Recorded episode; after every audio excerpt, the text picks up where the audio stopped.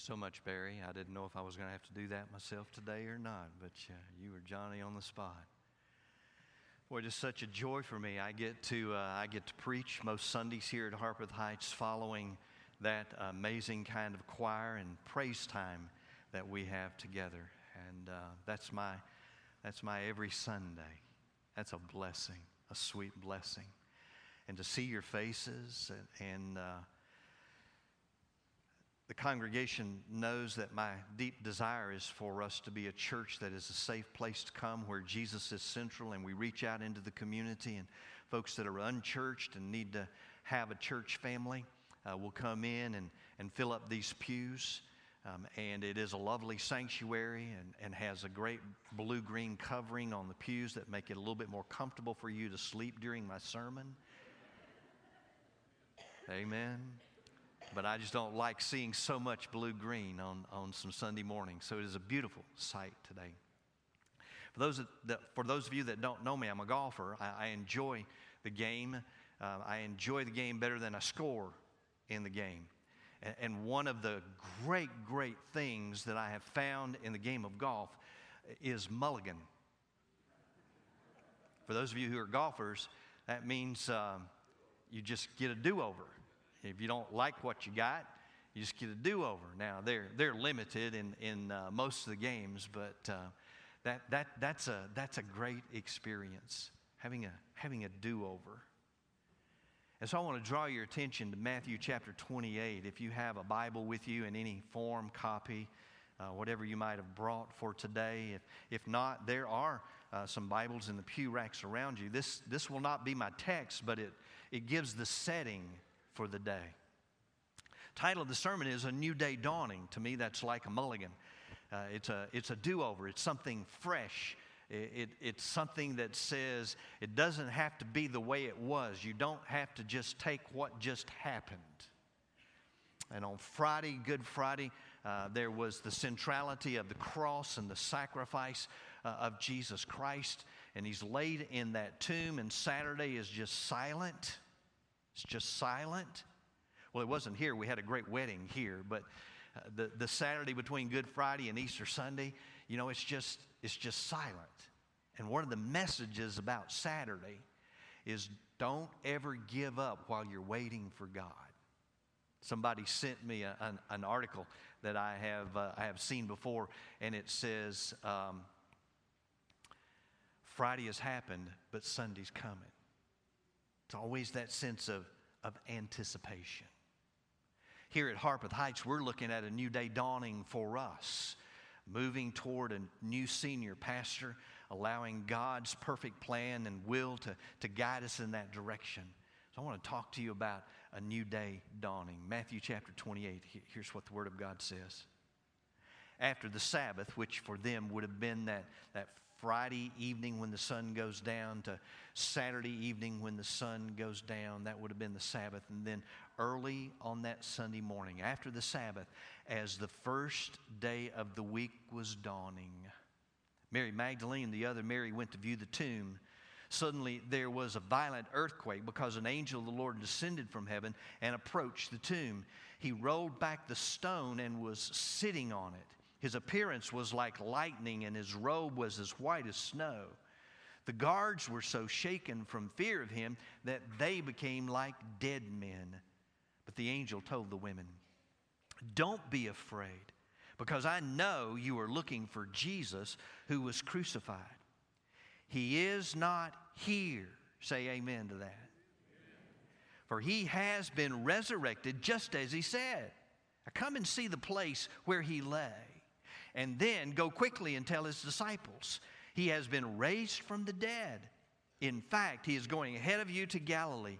You will see him there. Listen, I have told you. So, departing quickly from the tomb with fear and great joy, they ran to tell his disciples the news. Just then, Jesus met them and said, Good morning.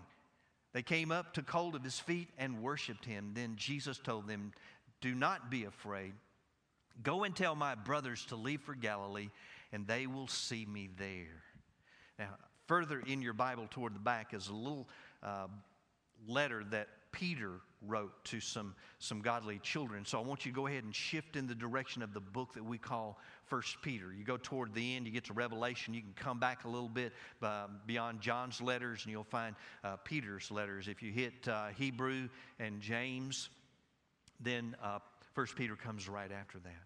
But what I want you to begin to think is uh, a, new, a new day dawning. I, there's so many of you that, that I don't know, and I can peer into your faces, but I can't see inside your heart. I don't know what you need.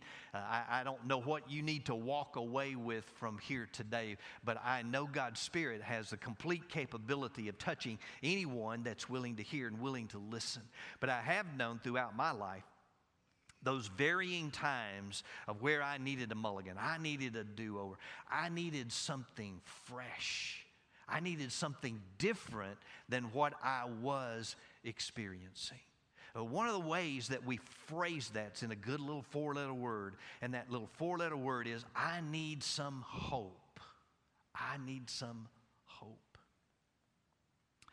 Hope has become one of those words, like another four letter word, that, that we use in ways in, uh, that, that's not true to Scripture. That, that other four letter word is love. Just think about the ways that you can use love. Uh, I tell the congregation here at Harpeth periodically, I love you. I love being a part of your life.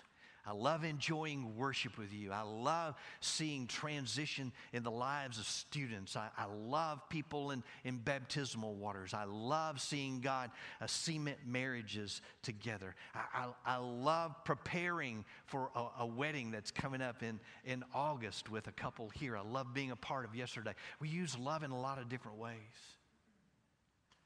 I mean, I love cherry limeades from Sonic. Got one yesterday with my chili cheese dog, foot long, uh huh. It's all right. I worked in the yard hard all that morning, so I had worked up a, an appetite. That word love. My wife's name is Lisa. Uh, when I talk about loving a cherry limeade and I talk about loving Lisa, it is two totally different worlds. I can do without cherry limeade for the rest of my life. I don't want to do without my wife. So you, you, the word love. So when we come to the word hope, uh, that happens to us a lot as well. Um, I, you know, I got intrigued uh, with Publishers Clearinghouse, and, and they were telling me that I had the opportunity to get $5,000 a week for the rest of my life, and they would give that $5,000 a week to, to, for the beyond my life to somebody that was in my family. So I chose my youngest, Rachel, 21 year old. That'll go on forever. Well, I hope I win Publishers Clearinghouse. End of February came along. Uh, you don't see me wearing a $5,000 suit, do you? Yeah, I hoped for that. But I, will be honest with you, did I ever expect to win that? I mean, you know, what I mean, it's like 64 million to one that that's ever going to happen in, in my lifetime. It's kind of like my golf game. I hope I hit that drive straight. Yeah, like one in every 6,400 million, uh, 64 million. We, we use that word hope in the sense uh, at its worst in the sense that, yeah, it would be really nice if it would happen, but it ain't gonna happen. Excuse my, my Alabama upbringing. There are other ways that we use it, a lot, lot more serious than, than some of that, you know. Man, I hope when I go back to the doctor after that CAT scan, he tells me that that spot is gone. Yeah, I, I believe that that's a possibility because I believe that God is a God of healing. But in all honesty, I, I really don't know what's going to happen until I get to the place and I hear the news. But I wait for it expectantly. This little letter that Peter has written for us is, is a letter that's intended to give hope. And I, I want to look uh, at um, a few of the verses here in chapter 1 I just want you to, more than anything, I just want you to see, and whatever it is that, that you might need for today, and you might have come in saying, mm, Man, I don't need anything. Man, that's a great place to be. Um, when this service time is over, if you've got time, I'd love for you to come down, find me at my spot, and tell me how you got to that place. I'd love to hear that. Just a few verses out of 1 Peter chapter 1. I'm again reading at verse 3. The whole letter is about hope. You may want to read it during this week, just the whole letter. Paul, uh, Peter says, Blessed be the God and Father of our Lord Jesus Christ. According to his great mercy, he has given us a new birth into a living hope through the resurrection of Jesus Christ from the dead and into an inheritance that is imperishable, uncorrupted, and unfading, kept in heaven for you who are being protected by God's power through faith for a salvation that is ready to be revealed in the last time. You rejoice in this, though now for a short time you have, ha- you have had to be uh, distressed by various trials, so that the genuineness of your faith, a faith that is more valuable than gold which perishes though refined by fire, so that your faith may result in praise, glory, and honor all at the revelation of Jesus Christ.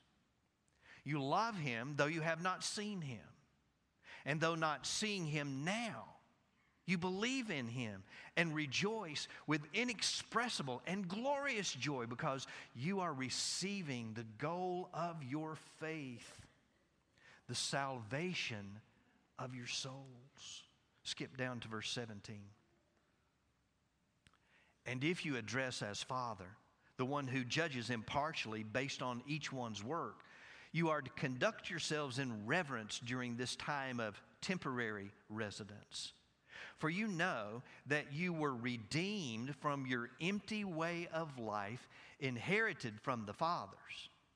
You were redeemed from that empty way of life, not with perishable things like silver or gold, but with the precious blood of Christ like that of a lamb without defect or blemish.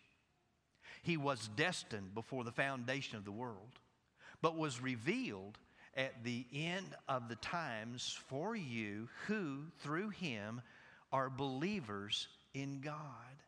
God who raised him from the dead and gave him glory, so that your faith and hope are in God. What is Peter talking about? When Peter uses the word hope, he's talking about a sure thing, a certain thing. It's not like Publishers Clearinghouse, it's not like Bob Vassar's golf swing.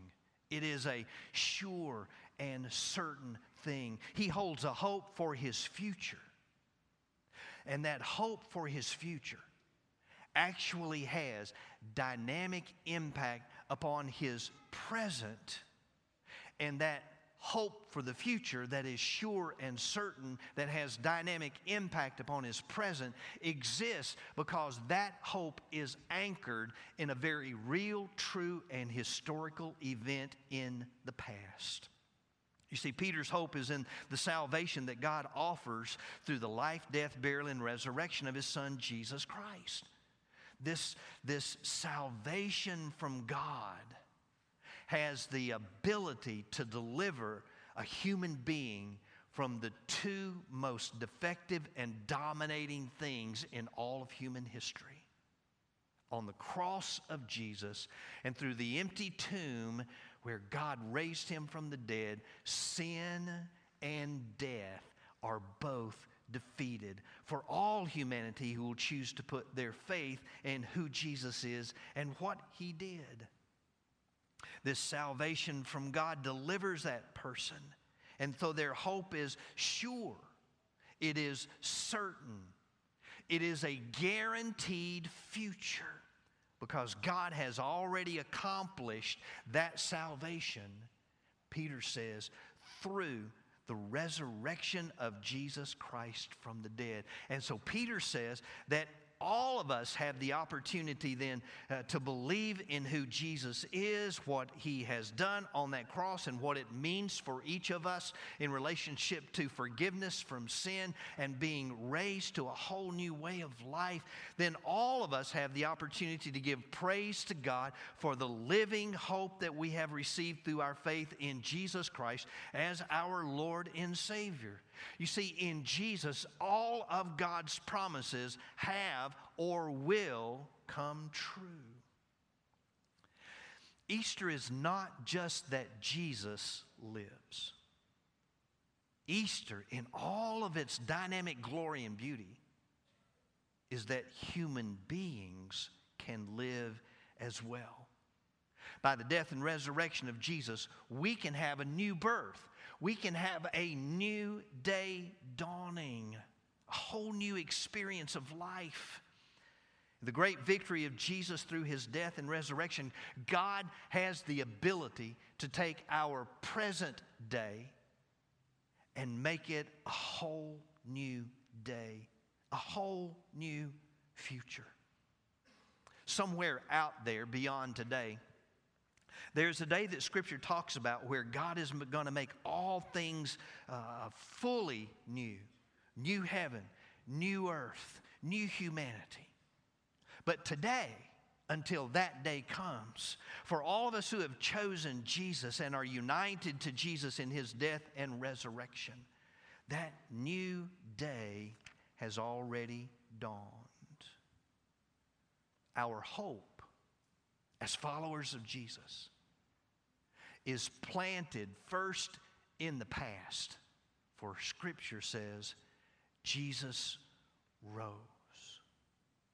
That hope that comes from our past dominates our present. For today, when you and I gather, we sing the songs that Jesus lives. And our hope will be completed somewhere out there in our future.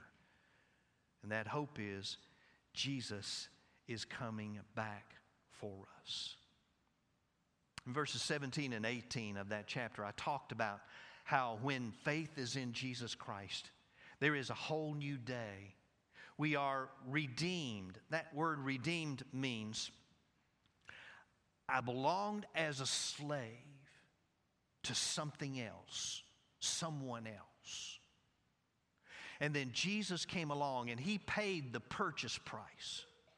So there was a time in my life when I belonged to myself and I was spiritually dead and I was separated from the love of God because of the sin in my life. You see, God is holy and He won't attach Himself to anything unholy. And that sin that was a part of my life caused spiritual death in order for me to be alive, in order for me to have a new day dawning, something outside of me had to happen. And that was Jesus on the cross. That was my purchase price that he paid. For the wages of sin is death. Jesus bore death to sin for me, that I might have the opportunity to choose this new life, which I did at the age of nine and have been living in the presence of a living Lord ever since that moment in time in Huntsville, Alabama, Lincoln Memorial Baptist Church on the Thursday night of a revival in the month of March whole new way of living and experiencing life. I was redeemed from an empty and useless and meaning, meaningless life that was distressed and depressed and had no sense of hope to it. You say you recognized all of that at nine? Well, not fully all of that at nine. All I really recognized there was God loves me and hell is hot. And I wanted love and not hot. But as I've grown, that's the greater picture and the more fullness of what I received at the age of nine. It was an empty, useless, meaningless way of life. But when I came to Jesus, it was a new day, and it's been a new day dawning. Book of Lamentation says, His mercies are new every day, for God is great in His faithfulness to us. In that new day that He gives us, closes out verse 21 by saying, Faith and hope are in God. Now, think about it with me this way. This is where I'll close. Faith and hope will only be as good as the object in which you place them. Is it not a reasonable question for the preacher of the hour on this Easter Sunday in 2017? Is it not a reasonable question to ask you? Where is your faith? Where is your hope? When it's placed in Jesus, there is the constant promise of every day being a new day with a full, fresh sense of hope until we reach our conclusion either death on earth or the return of Jesus in the sky. Our faith in God gives us a solid and secure hope. Our future is there. T.D. Jakes, great preacher in our generation, says when you cannot see your future and know for certain what it is, that's when you lose hope. We see our future when our faith is in Jesus. Our future is secure. And because that future is secure, it gives us the opportunity to live in our now in the verses that I didn't read in 1 Peter, it talks about living our lives with purpose, with holiness.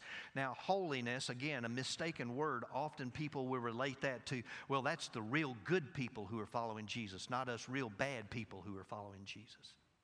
Now, holiness merely communicates that I have been set aside for a love relationship with God as Susan talked about, to love God with every ounce of my being. And that holiness means that I'm about His purpose, which Jesus summarized in loving the people around me for their well being. So, my future hope gives my present day experience full meaning, and it is the meaning of holiness. And all of that, my future and my present, are absolutely secure because of the event of an empty tomb. You follow any other religion, you follow any other religious leader, you go to where they buried and you will find their bones. You go to the tomb of Jesus, it is absolutely empty. Our Lord lives, and our Lord reigns. In closing, one of the things that I've learned about God is that He loves victory. And it's not just in the last few minutes, like a soccer game that has to go into overtime and you got those kicks. It's not like a buzzer beater, uh, as we saw many times in the most recent basketball tournaments. When God wins, God wins big. He wins big. Go back in the Old Testament, look at Exodus and, and the water of the Red Sea is opened up wide, and all the children of Israel go across on dry land. And as they each get across, and the last one sets its foot, and Pharaoh's army is following along behind, they turn around and they look, and that water wall comes back together, and all of Pharaoh's army is totally defeated. In Exodus chapter 15, they sing a glorious song of celebration to God, just like we did this morning. There is victory in Jesus. And it's not by the skin of your teeth, folks. It is a dominating, commanding, glorious, almighty, get on your feet and shout, Holy to the Lord Almighty.